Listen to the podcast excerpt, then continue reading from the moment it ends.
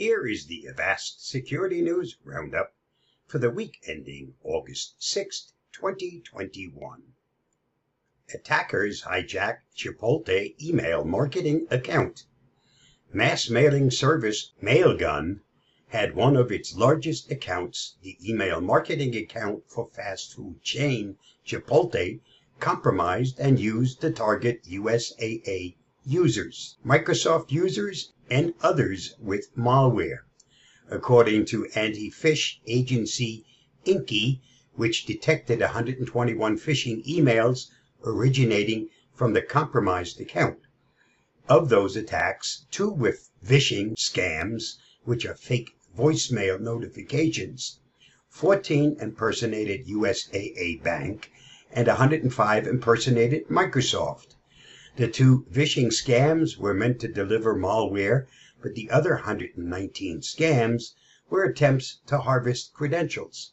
Inky notes that the Chipotle attackers used the same techniques as the SolarWinds attack earlier this year, perpetrated by Russian threat group Nobelium. The threat group compromised SolarWinds' email marketing account and sent roughly 3,000 malicious emails.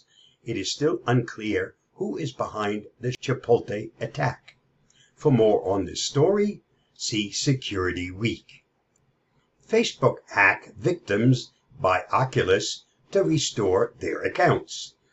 According to NPR, 19 listeners reported that their Facebook accounts were hacked or disabled in July, and some found the only recourse that stimulated the social platform to restore their accounts was the $299 purchase of an Oculus Quest 2, Facebook's virtual reality headset.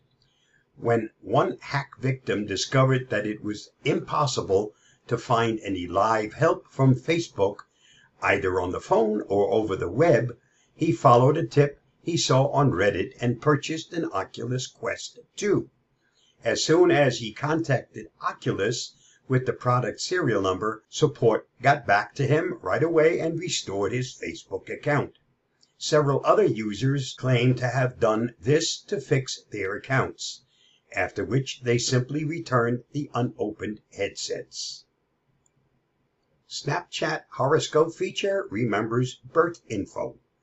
Addressing user concerns over the fact that Snapchat knows some users' birth information down to the location and hour, The Verge reminded users that they submitted their birthday when they set up their Snapchat account.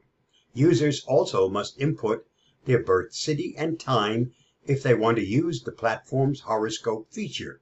The app keeps that information and stores it in the birthday section of the user's profile settings.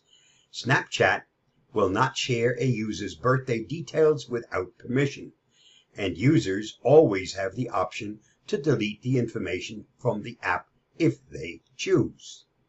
The U.S. Senate calls out Fed agencies for poor security.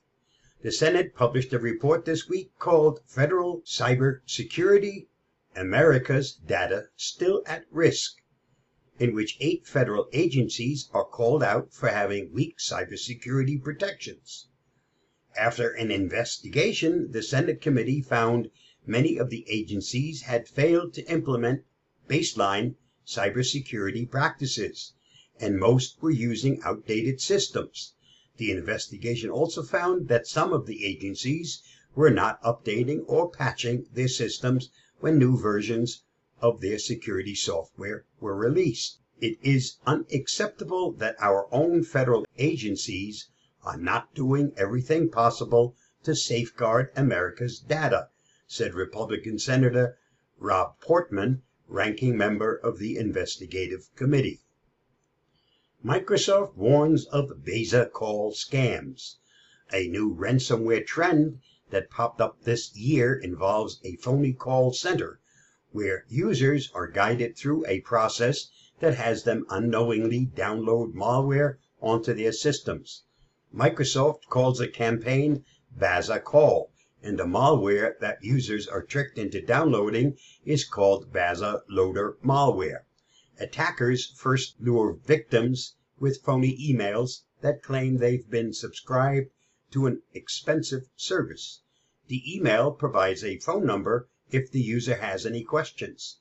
When the user calls the number, the attacker poses as customer support, leading the user through the steps necessary to unsubscribe, but which really downloads ransomware onto their systems. Read more at Microsoft. This week's must read on the Avast blog. In celebration of this week's 30th anniversary of the World Wide Web, Avast CEO Ondrej Vlcek looks back at the Internet's development over the past three decades. An excellent article in which Ondrej raises an excellent question regarding today's state of the Internet. World Wide Web or Wild Wild West? You can reach this thought provoking article at the following link. And that wraps up this week's Avast Security News Roundup. Stay safe, stay secure. I'll see you again next week. Bye bye.